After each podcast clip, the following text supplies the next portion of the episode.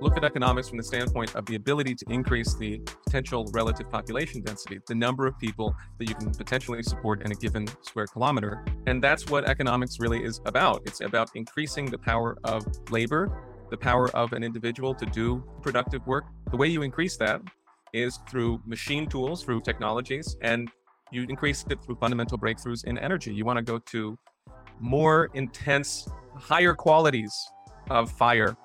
If you think about it from that perspective, if we go from wood to coal to oil to fission, which is where we should be, we should be in a fission economy right now, which would be many times more productive than our present economy is.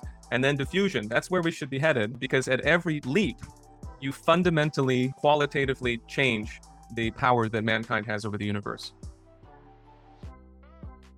Welcome to the Political Economy Project, with the goal of creating universal prosperity for today and future generations. My name is Evan Papp, and I'm the executive producer of Empathy Media Lab, which publishes content on labor, political economy, art, and culture, and we're a proud member of the Labor Radio Podcast Network. Today, I'm speaking with Daniel Burke, who ran for U.S. Senate in New Jersey and is with the Schiller Institute. We will be discussing political economy and the existential issues we currently face. Daniel, thanks so much for your time. Thank you so much for having me on. I'm really looking forward to this conversation. So, could we begin by uh, just learning more about you and how you got interested in the topics we're, we're about to explore?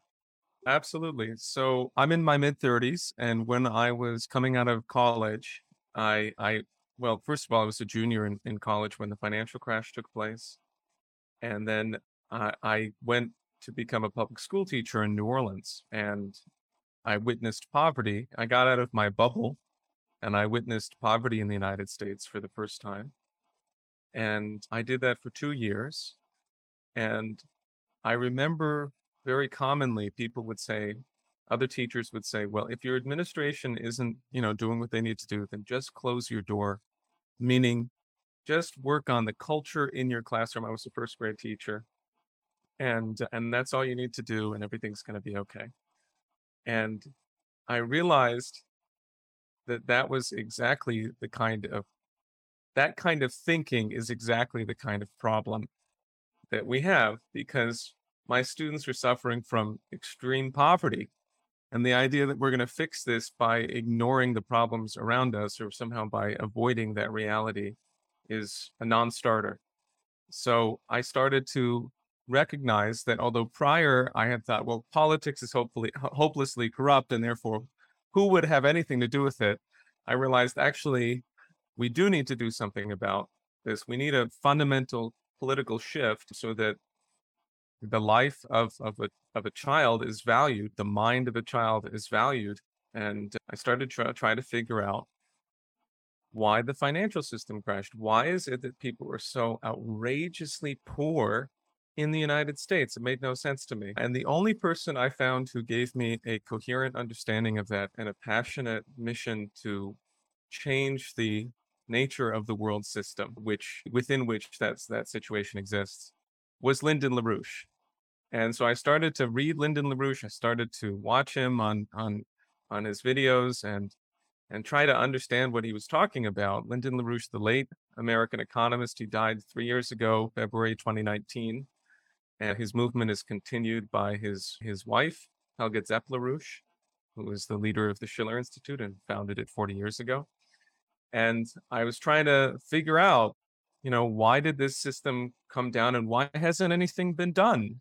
You know, why was Obama not impeached for the war in Libya? What the hell? Why was why was Cheney not thrown out for and Bush for for the crimes that they committed? And when I when I found that this movement, I said this is it for me because the whole commitment of the LaRouche movement is the total physical economic development of the globe, and uh, to to end a system of financial oligarchism that has been imposed on humanity for so many so many centuries. Anyway, so that's how I came to be where I am and you have a number of videos as well that anyone can find online and you you do weekly live chats and things like that so we'll i'll put that all in the show notes so when you ran for new jersey senate what were some of your main goals and uh, on your platform so i was running against cory booker for U.S. Senate, and I my goal.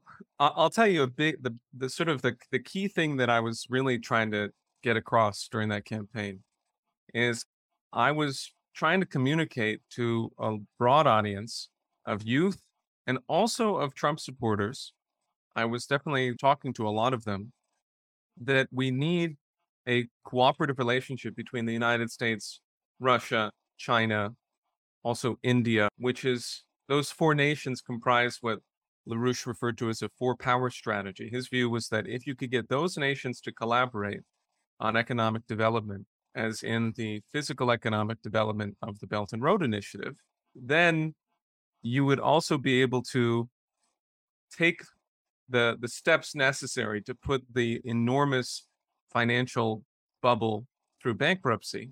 The transatlantic financial system in its entirety is bankrupt. It's got, you know, by their own, they they the Bank for International Settlements claims that there's 610 trillion dollars of derivatives liabilities, and there could be easily twice that. Yeah, I've seen quadrillion once you start getting the derivatives. That you know, we uh, the world GDP is I think around 70 trillion or something like that annually, and there could be up to quadrillion dollars of debt that can never be paid and is yet going to still be serviced and taking productive aspects of the economy away tax to these private financiers exactly it's it's just sucking out preventing any credit from going into the real economy, into infrastructure, into, you know, actually like industry and increasing the productive powers of the United States. And instead, we're in this vortex going into, you know, a Weimar hyperinflation, which is what LaRouche was forecasting. And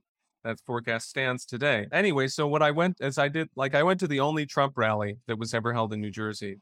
And I had a huge banner that said Trump, Xi, Putin, peace summit now. And we did that about a week after the Soleimani assassination, which was an horrendous crime and idiotic and was extremely dangerous, you know, driven by the same kind of geopolitical presumptions of deterrence that put us into, you know, this zero sum game, this this expectation that it's impossible for the United States to cooperate with Russia and China, that our interests are fundamentally you know, always going to be opposed to one another. It's a fraud. It's a total fraud. There's a there's a clear, beautiful future ahead of us if we work with these nations together. And I was trying to advance that conception to the people that I met uh, with some success, some some success. Um, but in general, you know, the the fight is continuing right now. Right, everything that we were warning about at that time has become apparent to a much much broader group of people. I said at the time that we're on the brink of World War III, which of course LaRouche had been forecasting that that's where we were going since 2012 when Gaddafi was assassinated, that that was the trajectory that we were on. I was warning that that's where we are going to go unless we turn towards a cooperative policy. And, uh, and now here we are.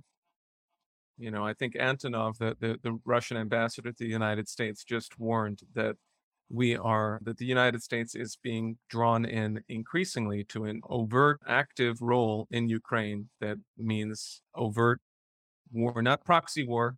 I mean, it's been going on, but the point is that it's a it's a process that develops and develops and develops, and we're now reaching a, a very, very dangerous point in that regard. Yeah. Which is it, I mean, it, it's it's hard to fathom that we are on this precipice of thermonuclear holocaust. Just the scale of of the destruction. So, one part of your campaign, just to stay on this this the campaign, was the Artemis program. Oh, Could oh, yeah. you talk about why the development of space is so important?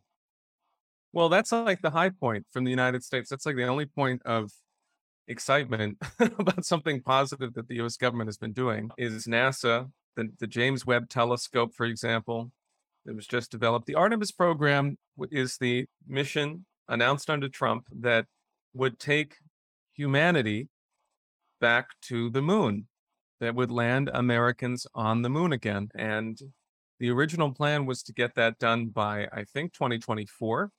That has been pushed back, but it is still on the agenda that we are going to take Americans back to the moon. And this this represents really a, a huge part of LaRouche's um, political life and his commitment in his in his life, which is to understand that humanity is a galactic species. We're not we're not chained to the earth. We have uh, every ability to continue to explore, to go out into the unknown. I mean, there are 2 trillion galaxies out there. 2 trillion galaxies. And by making a mission to discover things on that level, it organizes what LaRouche called a science driver for the economy. Uh, the whole fundamental breakthrough, the discoveries in physical economics that LaRouche made in the late 1940s and early 1950s are about the relationship between a scientific discovery and technological breakthroughs associated with it and the overall economy. How do you how do you measure that? How do you understand that that relationship? He demonstrated that all value comes from advances in fundamental science and technology. All, all capability to move the human species forward. Because as long as soon as you stop progressing in science and technology, then your economy is just winding down. Entropy. Just, exactly. Yeah, yeah. You're, you're consigning yourself to something that is not human, and and which is you know entropy. It's not it's not a rule of the universe. It's not true.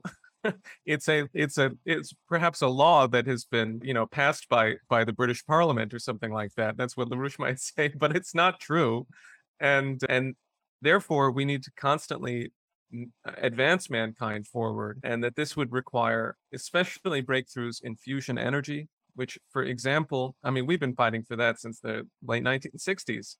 But if you have fusion rockets, you can go to Mars in a matter of weeks.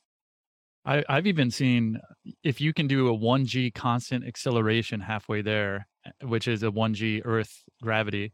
So you'd create the the magnetic sphere that we're used to, so our bodies won't just be piles of uh, jello when it arrives, and and then a 1g deceleration the the rest of the half. I've I've seen some equation saying we could be there in three four days. Absolutely, which is just mind boggling too and that would that changes the whole geometry of human economic activity and it it actually fundamentally changes space-time and our you know our the the power of man to to shape it and to to use to advance humankind forward with an increasing capability to hold, to support an increasing number of people per square kilometer and an increasing standard of living.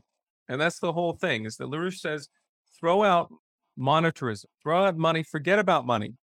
Just forget about it. It's not, that's not the issue. And instead look at economics from the standpoint of the ability to increase the potential relative population density, the, the number of people that you can potentially support in a given square kilometer. And then you're dealing with thermodynamics, and that's what economics really is about. It's actually about increasing the power of labor, the power of an individual to do to do productive work. The way you increase that is through machine tools. You increase it through, in other words, technologies, and you increase it, for example, through fundamental breakthroughs in energy. You want to go to more intense, more higher qualities of fire if you think about it from that perspective. If we go from wood to coal to oil to fission, which is where we should be, we should be in a fission economy right now, which would be many times more productive than our present economy is. And then fusion, that's where we should be headed because at every leap, you fundamentally, qualitatively change the the power that mankind has over the universe. And it allows you to do more but it allows you to do things you never could have done before, like what you're describing with the Mars 1G acceleration.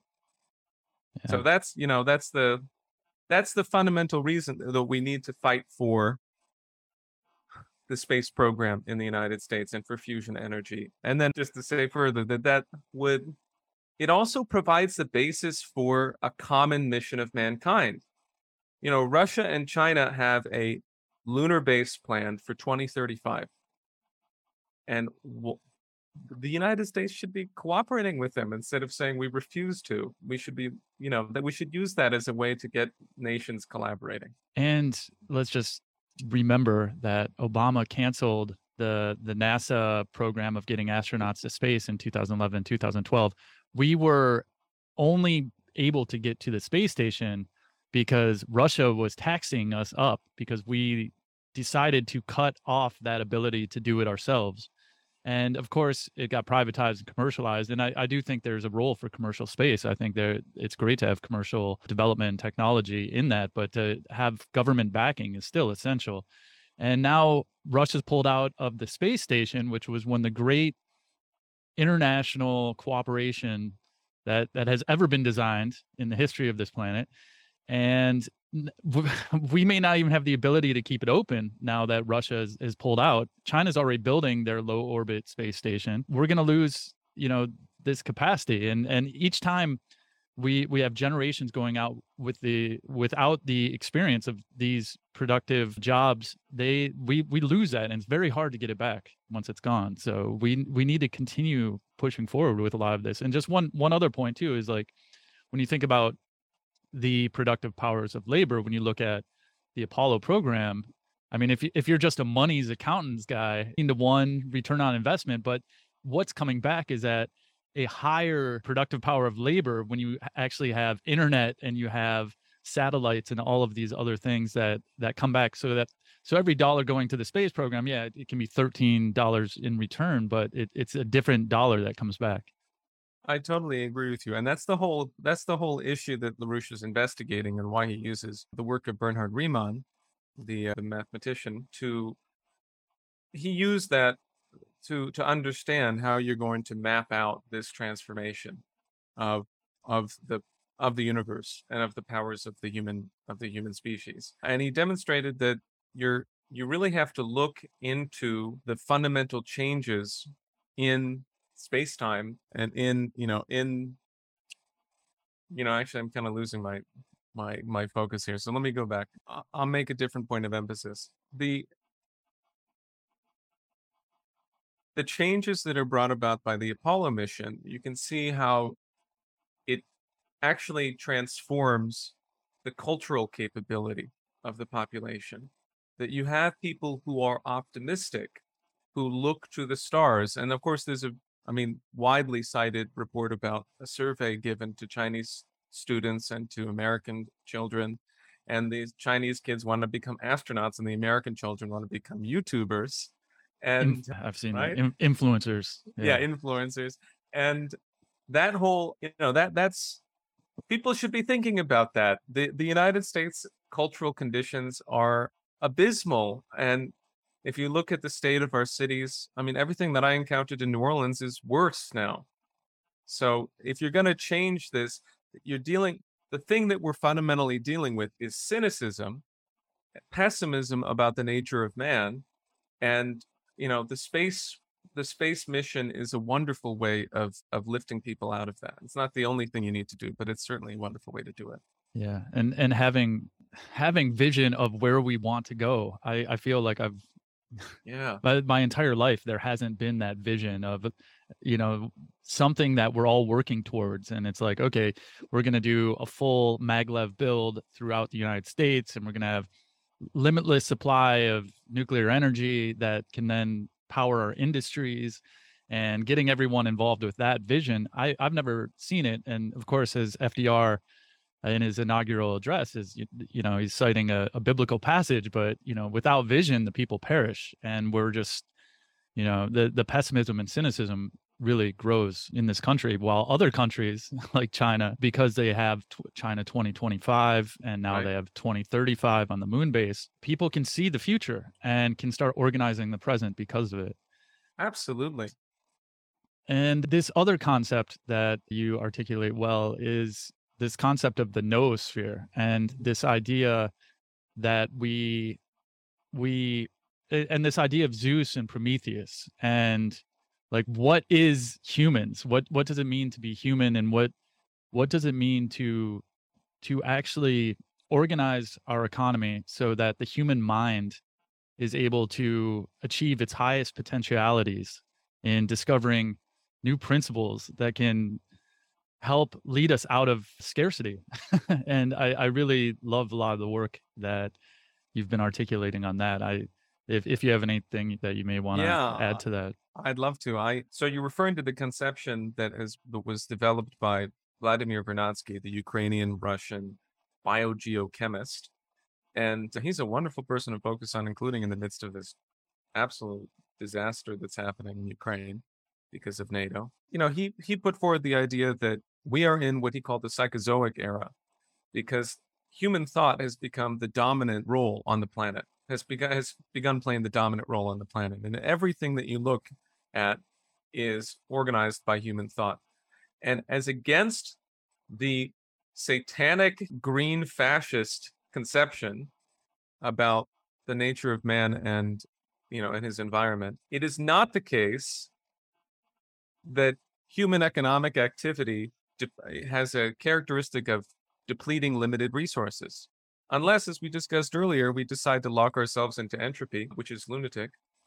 In fact the whole history of the human species and the history of the effect of human thought and the, the sort of the realm the phase space of, of human thought which he called the noosphere around uh, on the effect of that on the biosphere, that is the, the, the realm of living matter, and uh, and also on the abiotic, the non-living, is that we can increase the potential and the product and the the really the productivity of those of those spheres. You know, you look at agriculture; it's very straightforward, right? It's amazing that that that such a dark age conception as the, the thought that man is opposed to nature has has become so dominant because it's so straightforward that it's not true. There is an action of the human mind to organize and advance the capabilities of the biosphere.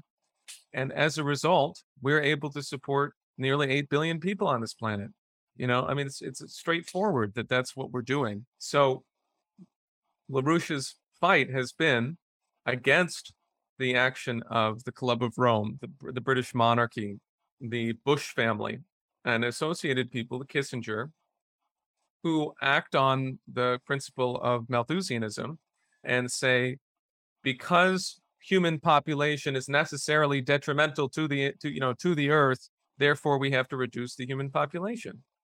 And LaRouche said these people are this is the enemy. And if we can shut them down, then a renaissance will flower and an age of reason is possible because all nations that are reasonable when they see a change in this situation will commit themselves to the full sovereign development of their own economies and the general welfare of their own populations once you get this factor of financial oligarchism out of the way and the associated ideologies that they use to justify their actions, then there's going to be an ability for civilizations to, you know, to cooperate and to develop in a way that has never not been possible before. So, just to uh, go back a little bit on this idea of the noosphere, it, it's it's written over a hundred years ago, I think, in early 1900s, late 1800s, and in a way, it's like how do you bloom the desert? and you have to change and and that's how the mind is actually changing the biosphere as well and i i want to focus on this this idea of green fascism because there are people in the audience who are environmentalists who are concerned about the planet and may not be aware of the Club of Rome, which was founded in the early 19 well, maybe late 1960s, but they had a conference in the early 1970s that show that that argued that we have a population crisis and that uh, Kissinger also came out with a national security memorandum about how the population is is bad for our foreign policy and we need to deal with it and we've seen the and Thomas Malthus was also fighting for the British East India Company to be able to argue that the the reason why there there's so much poverty in India under the British East India rule is because there there's too many people. It's not because of the extraction of resources of this rapacious oligarchical structure of the British East, East India Company. But when people hear green fascism, they may reflexively not be able to understand what you mean and to to get them to maybe get on your team, how how do you respond to that? Well, first of all, welcome to the team. And you're going to love it. It's much better than the other team. I mean, first of all, just look at what's going on in the world because a new paradigm is developing. And the things that LaRouche fought for are in increasingly becoming more powerful. Uh, in Africa, right now, there is the effect of Blinken moving in there to try to force the Africans to go along with sanctions on Russia that are hurting Africans, all, all nations across Africa. And so what's the response? Well, in public, the South African representative, you know, chose to basically say to him, you're not going to bully us. We're not going to do that. The Guardian newspaper came out with an with a, a an expose about a week ago in which they said that we have received a leaked report from the African Union that African nations going to the COP27 conference, COP conferences, of course, are the big international climate conferences that were have been organized primarily by the British monarchy going back, and people like Sir Michael Bloomberg and uh, Mark Carney, the former head of the Bank of England, has played a huge role in this in the policies advanced there. So basically, the African Union has gotten together and said, we're going to develop our fossil fuels if we want to, and we're not going to let some unilateral, supranational, you know, body of of of you know what are they financial oligarchs tell us what we're going to do. And these guys at, that are running the COP27 are kind of freaked out by that. So that even Chatham House, the famous, uh, you know, British imperial organ, came out and said, that it's really a problem that Egypt is hosting the COP27 conference because the Egyptians are not going along with the idea that in order to stop warming, African nations are not allowed to develop, to have the development that they require. And if you look at, I had a uh, I had a conflict with a guy named Nico House, who's a he's a he's a RT reporter a couple of weeks ago, where he said you know, the Kenyans and the African environmentalists are bravely standing up against, you know, rapacious oil companies and so forth. Well, so if you look into who are the environmentalists who are advancing a campaign to prevent the development of fossil fuels in Kenya, I went to the list of environmentalist organizations, and like the first one that I clicked was financed by the US State Department. Give me a break. The whole thing is straightforward. It's colonialism by a different means, it's sanctions on everything. And the, the, the, the claims about CO2 are not other than a justification for, for sanctioning the ability of nations to have energy. And you need, eh, which is the fundamental requirement to industrialize an economy and to move forward. So let me say that first, that that's sort of scenario. And I believe that it, people who are looking at this, I used to, you know, I was, I was sure when I was about 21 that I was going to move to Portland and live in a yurt and practice permaculture, you know, you know, regenerative agriculture. Okay. So I was sure about that. So I used to be an environmentalist too.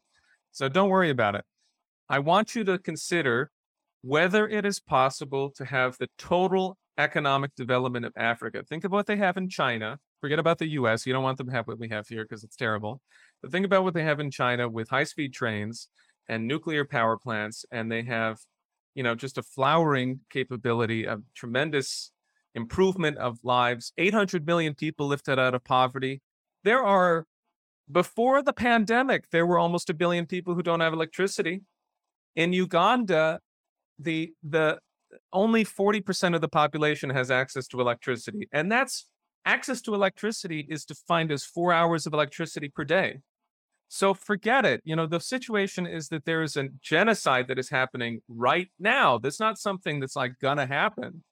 It's not someone, you know, you can't, don't listen to the conspiracy theorists or the people, you know, don't take someone who says, who, who, who opposes climate change for complete, from, I mean, whatever, who, who, who claims to be, say the climate change is a hoax, but they have a totally chauvinistic view of the world and are totally focused on the US. Forget about them. They don't represent the truth it's not about simply saying that CO2 is not the, is not the problem.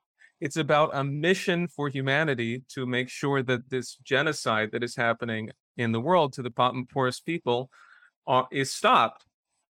45 million children in the world in 2021 were suffering from wasting.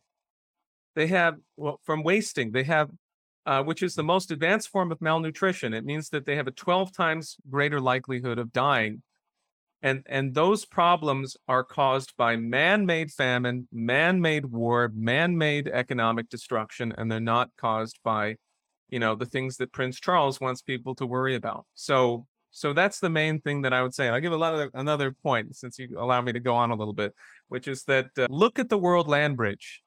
Okay, you're talking about the requirement of a vision. I am really hopeful because I've been able to reach a greater and greater margin of young people for whom the World Land Bridge is like the most exciting thing they've ever thought of. And they just have adopted it as something that they really love. The key connection between North and South America is at the Darien Gap, which is, you know, I think it's, well, anyway, it's Colombia.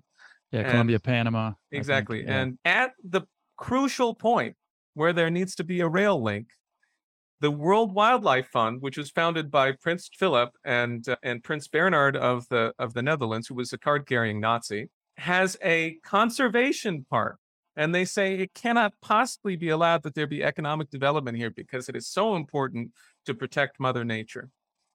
And so when you see that that's what this is, that this the, the Gaia worship is Nazism, it is it is eugenicism, it is a at colonialism. It's every possible effort from the standpoint of Zeus, as we were, as you know, you referenced earlier, to prevent the development of the third world, so-called, or the development of, you know, of peoples across the world.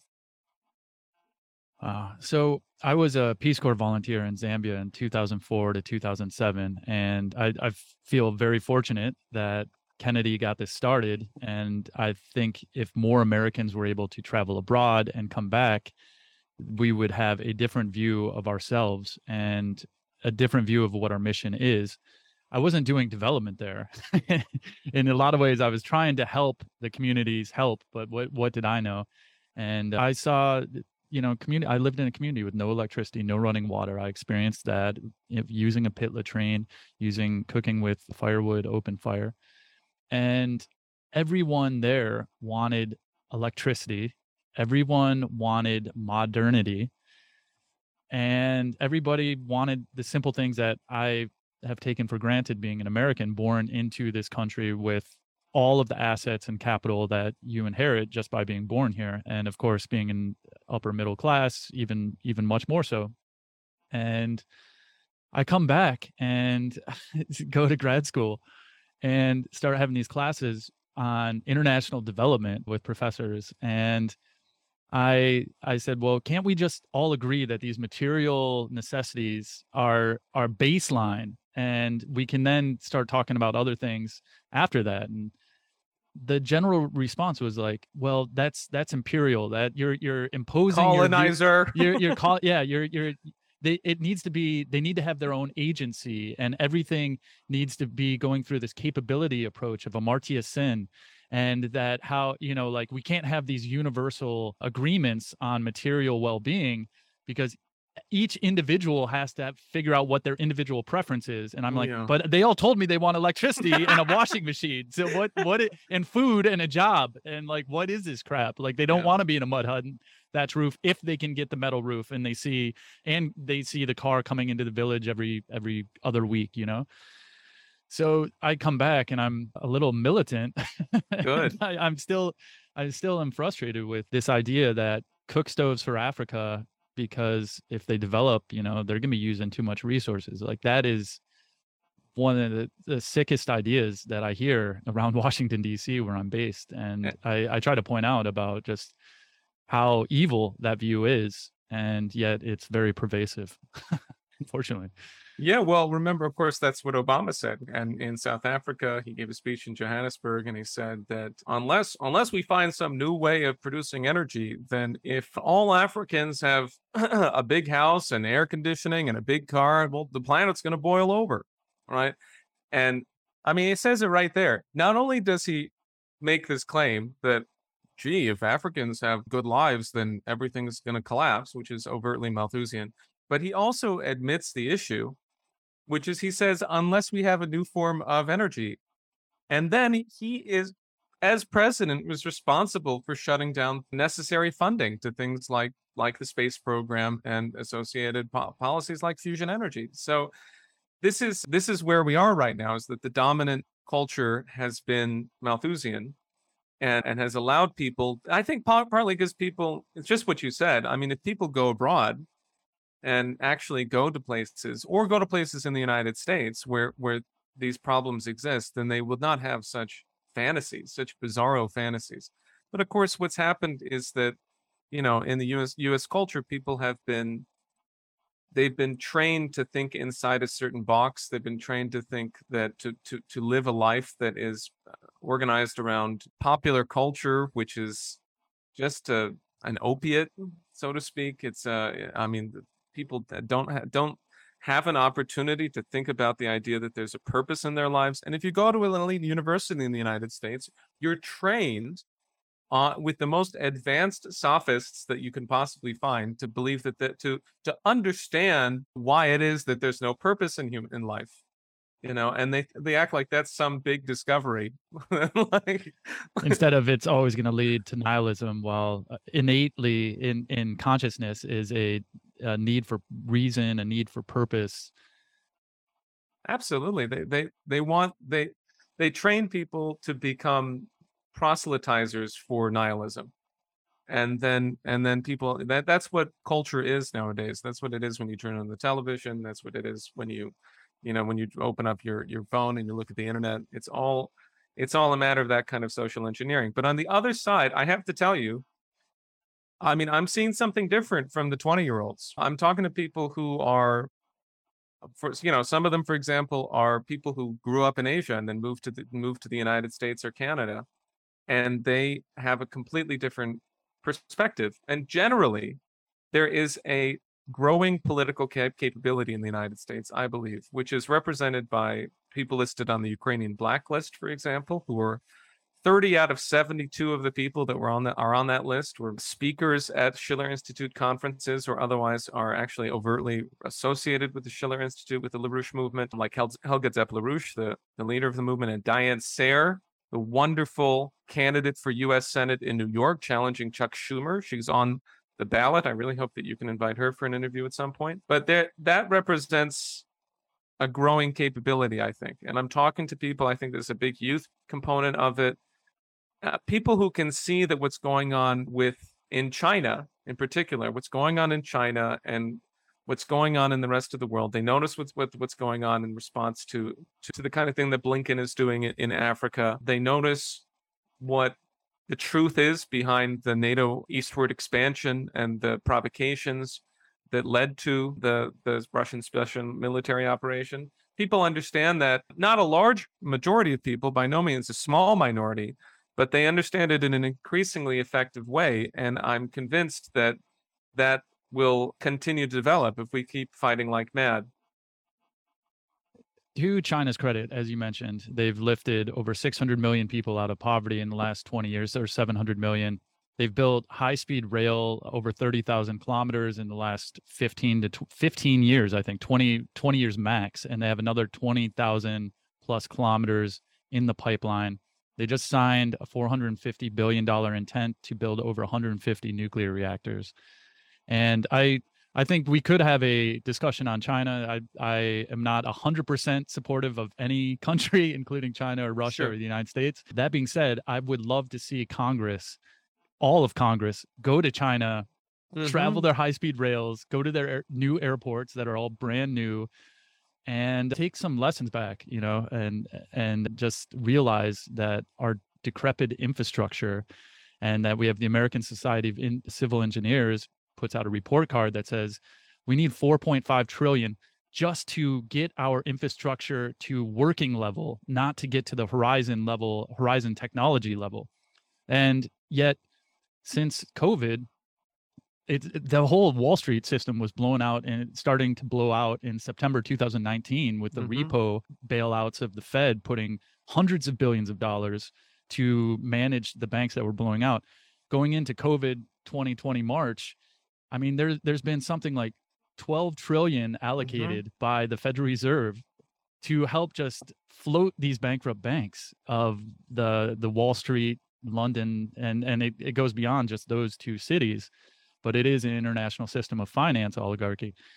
And that much money we could have put, you know, 40 million people back to work here with union wage jobs. Absolutely. And that you know that that would have changed the entire composition if we had any leadership to be able to fight these entrenched interests but we you know the, the entrenched interests are are ruthless as well. Like Absolutely. they will they will you know they'll bribe you and then smear you and then you know we've seen a lot of assassinations in our history. So what is the world land bridge? And that's where you have that horizon vision you have the policy demand but there there's a con there's a conceptual aspect that can change the mind but even to the material interests of every individual yes. to be able to travel faster to actually have a high paying job where one person in the family can be working all day and be able to afford a house and send their kids to college that alone should be a, a reason why people get on board I agree. The World Land Bridge is a conception that LaRouche and his wife Helga Zepp LaRouche advanced in the early 1990s. It began as an idea of what they call the productive triangle, which was a particular effort to industrialize Eastern Europe and after the fall of the Soviet Union. And the idea was that now that the Soviet empire is collapsed, now that the Cold War is ended, we need to have Eurasian integration, Eurasian development across Europe, yes, but then very rapidly this developed into the idea of the New Silk Road and and then the World Land Bridge. The idea is that we're going to connect the continents. We're going to develop the interior of the continents. We're going to build the water projects, the power projects, the high speed rail projects, that we need to actually lift up the potential capabilities of the economies of every single nation. You can look at transcontinental rail systems that are required for the African continent. You can look at the same type of thing in in South America as well as in all across Eurasia.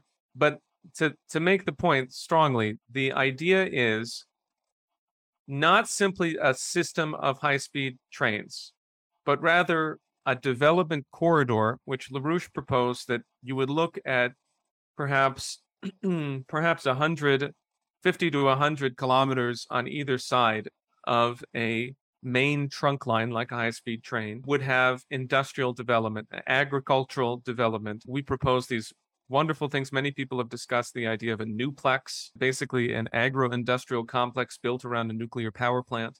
And then you would build out new cities, new towns, new new local ra- rail and and and highways and so forth.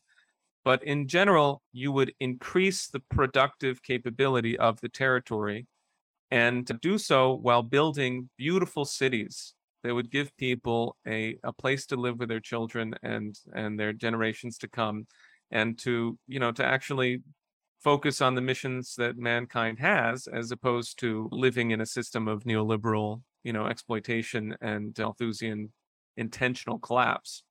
So, but you can't do it without that kind of devotion. It's not possible to just sort of pause what we're dealing with here in terms of the breakdown and say, well, let's just sort of make things a little bit better.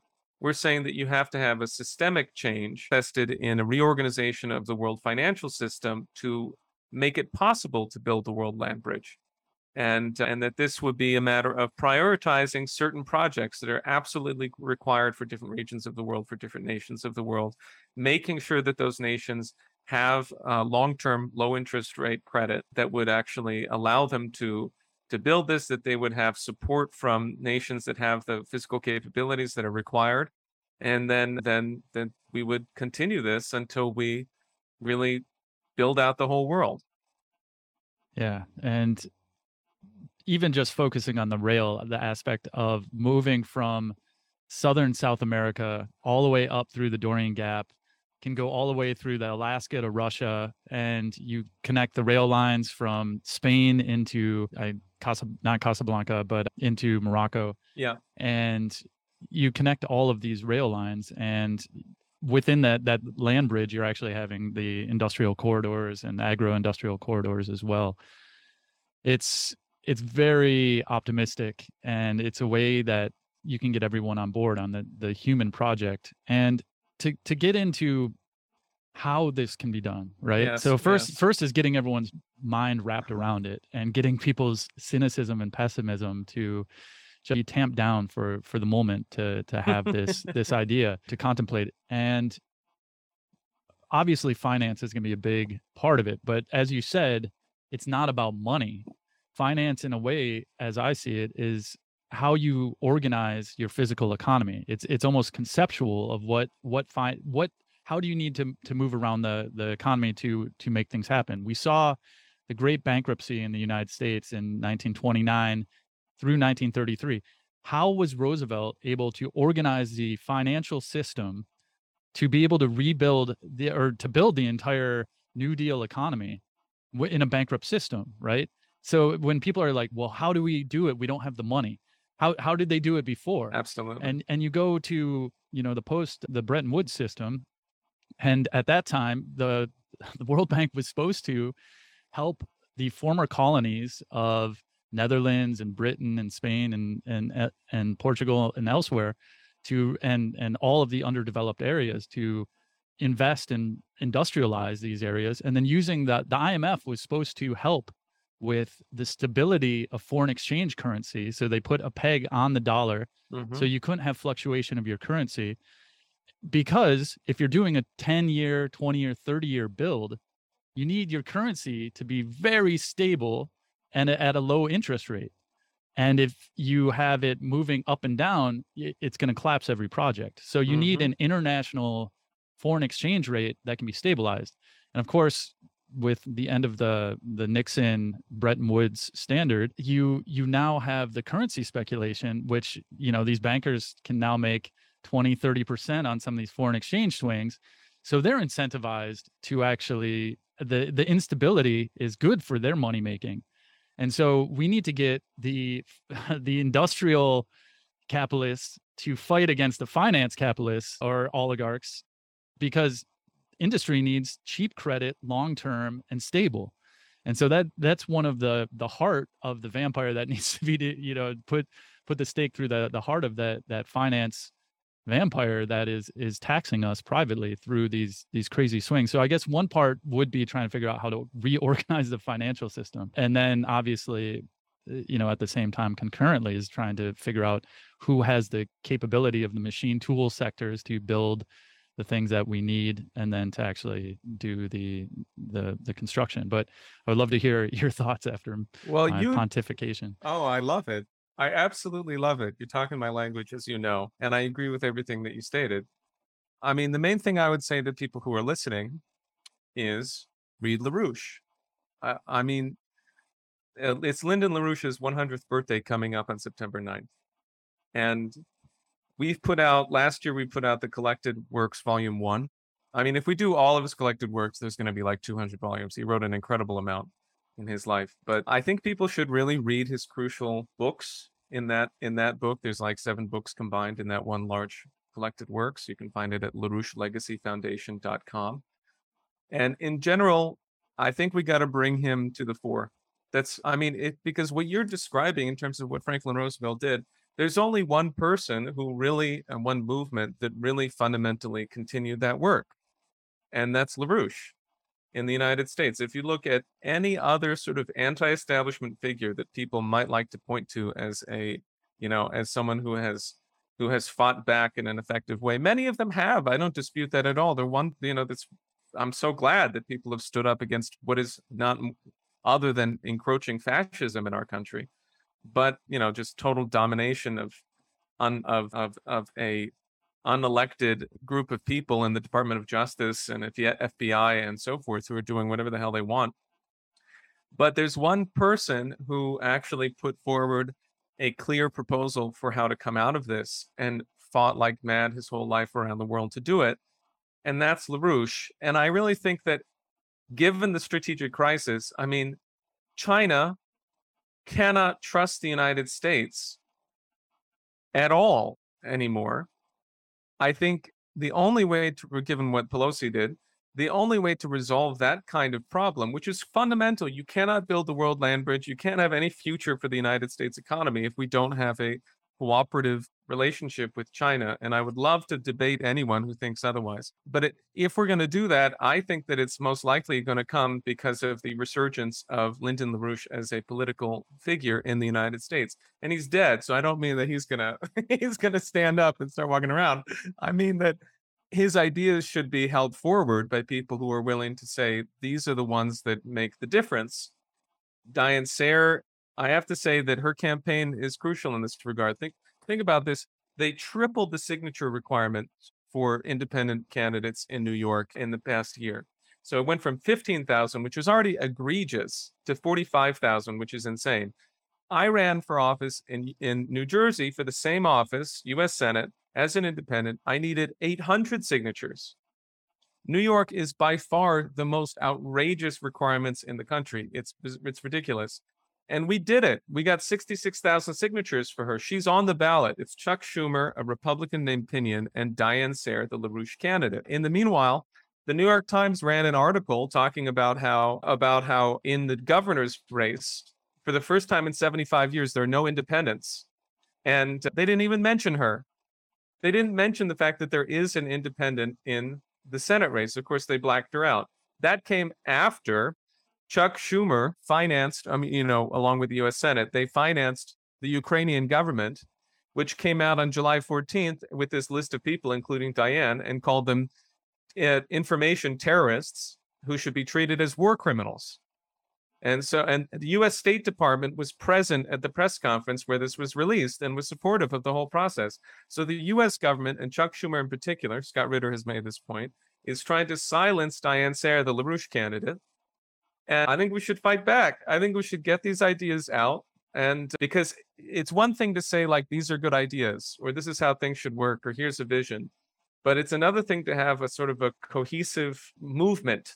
And my experience is that a larger and larger number of people are taking this on, are willing to discuss LaRouche's ideas. They're no longer so afraid of being smeared and slandered for associating themselves with LaRouche because everyone is being smeared and slandered and censored and thrown off the internet. So it's like you're kind of at the end of the line. What are they going to do to you now if you associate with LaRouche? If they already call you a Nazi, then you know there's the, not much more to worry about. But that's my urging to people. LaRouche thought about this his whole life, and he developed a whole very thoughtfully organized, very principled, in-depth view about how to change things, which is substantiated by his repeated successful forecasts that he made and other people didn't make. So that's my response. First Amendment is there for a reason as well. When mm-hmm. when uh, that is under attack, you know that there's not going to be much defense left if people don't feel free to speak and uh, don't have the space to think and and speak. And I, I think another angle for organizing is that people need to think about ideas and mm-hmm. there's a tremendous amount of policy history classical education scientific education within that you're people get too attached to the people behind like the the hat that like the idea essentially that you get attached to the idea like a hat and sometimes the idea you know if the idea doesn't fit stop you know stop being so attached to the idea just like the hat just move on put on another hat until it, it fits. And it's okay to change and to ad- adapt and and evolve as well.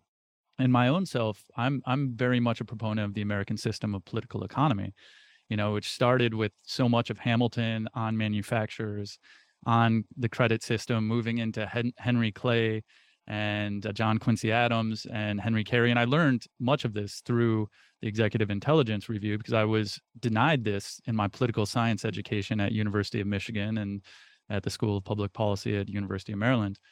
And going into what the New Deal was, completely, they don't teach it anymore. And to have these ideas continued to be promoted, even if you don't like LaRouche or who he is, I think mm-hmm. these ideas or who he was or whatever you think he was, these ideas remain important to debate and to not just dismiss but to engage. And if you don't like them then then debate people about them.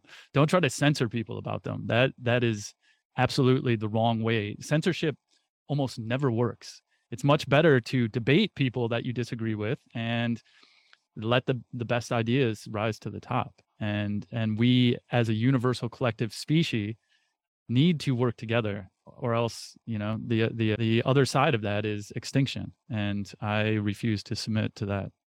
Amen. Amen. I uh, i agree with you. You know frederick douglass said that the main reason that slave conti- slavery continued one of the key reasons that slavery continued was that was the censorship in the south that people were not allowed to read the arguments about how evil it was and that if they had been able to understand and read and converse about it then it would have been ended much more quickly. And you know that's what's gone on is that Lyndon LaRouche was put in prison and the move as an effort to try to destroy his organization and his movement and he we didn't we didn't quit. You know and there are people who have decided you know who who think that that oh well LaRouche is for cranks or something like that they don't know what the heck they're talking about we put out a statement just recently after our most recent conference calling for an ad hoc committee for a new Bretton Woods to reorganize the international financial system entirely along the lines that we've been discussing here and to make it possible to build the world land bridge and expand the Belt and Road Initiative, which of course is the context. And you know, we have like the former head of the Bolivian armed armed forces. We have the the prime minister and the foreign minister of the Yemeni government, the Houthi government, on on on that petition. We have a wide number of of former intelligence officials in the United States who are patriotic, who are supporting that effort, and many others. So I think that the LaRouche movement today has, under Helga Zepp LaRouche, we have the reach, we have the international reach. And I don't see anyone else who has that and also has a solution. So that's why I continue to passionately involve myself in this organization, is because I think that it's the, I think it's got the best capability of of pulling people out. And it's not about trying to get people all to say that everything that we've ever said is right. First of all, because it wasn't all right. yeah. Although you, most you have to, yeah, yeah, yeah. But but who's got the best batting average? yeah, that's true. Uh, or like what principles are right? Because yeah, I think it's all about the principle and concept. Yeah. yeah. And then, but even further, look at our conferences. We bring people together who disagree completely because we're trying to consider that there's a method of uh, approaching the issue of one mankind of the one mankind. You're not going to solve the problems of today by trying to put out this fire and that fire. I mean, the whole thing between the fact that Biden and Pelosi would be like, well, let's provoke Russia and China at the same time is a good proof of that. It's just ridiculous. You can't do one thing or another. You need a systemic change. And fundamentally, that's going to be saying that there is a one mankind and all nations have to act according to what's best for the one mankind. So I have a few more questions, and I, I, do I do want to go into a little bit of the the counter questions about alliances with China and Russia, and the idea, on one sense, that there is a bifurcation going on. it mm-hmm. is easy to say, is easy to see, and some of these eh, first COVID happened, and there's a lot of questions around that. And there's a lot of questions of what was coming out of China at that time when people were falling on the streets from this COVID that I've never seen in my around the United States of people just like collapsing in the streets. There were a lot of videos coming out and the lockdowns, a lot of questions around that. China's continuing to do that. And the idea of just being able to have a zero COVID policy from some doctors just say it's it's absolutely impossible. And then on top of that, you have the question of what the hell was going on with this Wuhan lab, with Wellcome Trust, with the U.S. funding. Yeah, there, there's just a lot of questions on all of these aspects, and even the masking today.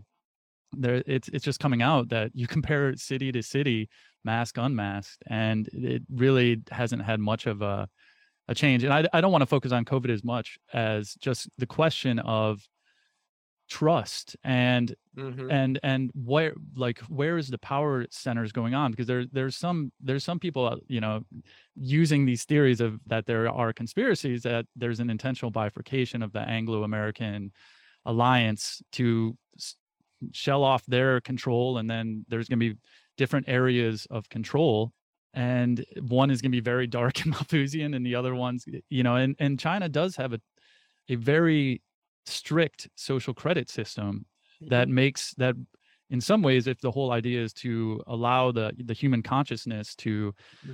achieve the highest potentialities in a system of censorship, that can also undermine it as well. Meanwhile, though, the productive powers of labor in China are greater than we've ever mm-hmm. seen in the world with every all their infrastructure. So, I mean, there's there's a lot of lot of questions there, obviously, Absolutely. and a lot of uh, there's a lot of unproven statements as well, as I just went out. But you know, there's a lot of a lot of things on the internet these days. so yeah, um, how how do you respond though to mm-hmm. to China's portrayal as being a very small group of a standing Politburo of seven seven men whose families are all from the first generation are very connected to the the princeling the the original founders of mm-hmm. china and that their goal is as imperial as as any other mm-hmm. imperial system and so how, how would you respond uh, to that thank you yeah. so much for posing that question i think it's crucial i totally uh, uh, agree first of all let me say that i am obviously i'm an overt big supporter of china and the chinese government in so much of what they do Okay. But let me also say that my argument is never going to be that something is true be- or something is good because China supports it. Because I came to my conclusions based on my own investigation of the necessary principles for the organization of society and of human humankind.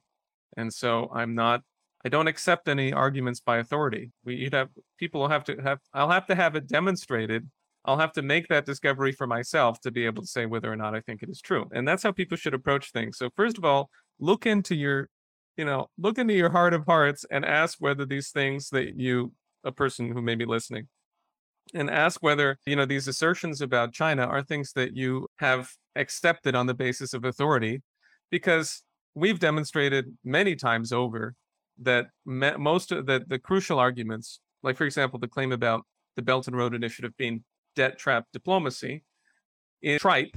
It's not at all supportable.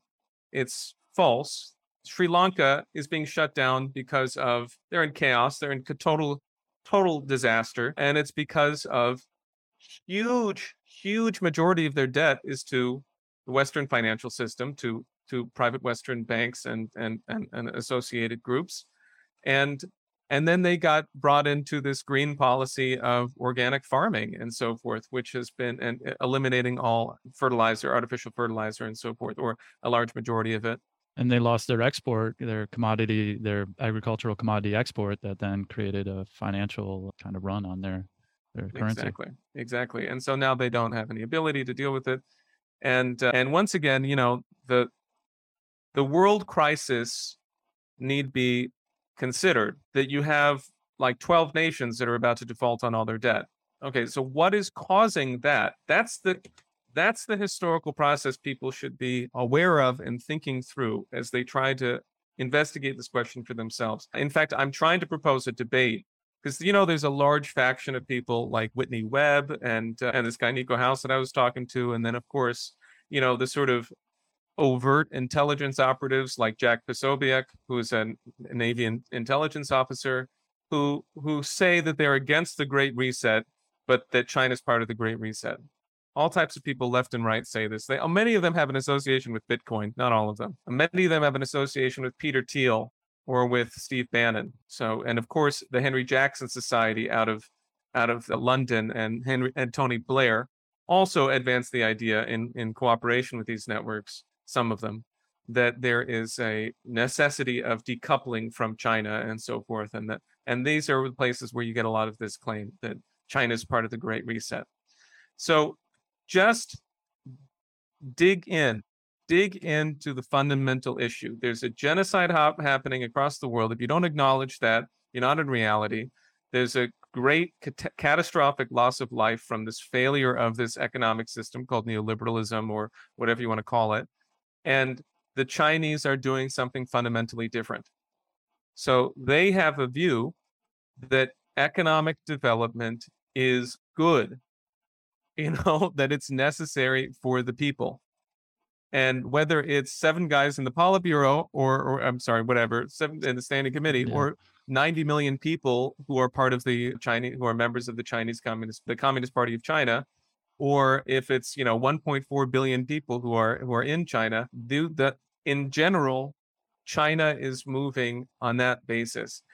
And people who would like to, you know, lump China in with the Great Reset, they have an ahistorical understanding. I mean, look at India first, then go back to China. The Indian response to the CO2 reduction policy has been to say, and also to the sanctions policy on Russia, has been basically to say, we are, India is a civilization that reaches back thousands of years. You don't get to tell us to take a side. You don't get to force us to take a side. You know, maybe that, maybe, you know, the United States, uh, Winston Churchill, the Dulles brothers could do that at the start of the Cold War, right? And commit uh, vicious atrocities, forcing trying to force nations to take sides against against you know against the communist menace but you can no longer do that. And the reason they're giving is we are a civilization. We have a deep rooted you know place in world history and we are going to continue to to take measures according to what we think and not just be forced from what you think. Now look at china. China is a 5000 year old civilization. They have they there is rooted in their approach to the world Confucianism, Confucianist ideas, other ideas as well, but I'll focus on Confucianism because I think it is the most beautiful element, most noble element that I'm familiar with of the core ideas of China.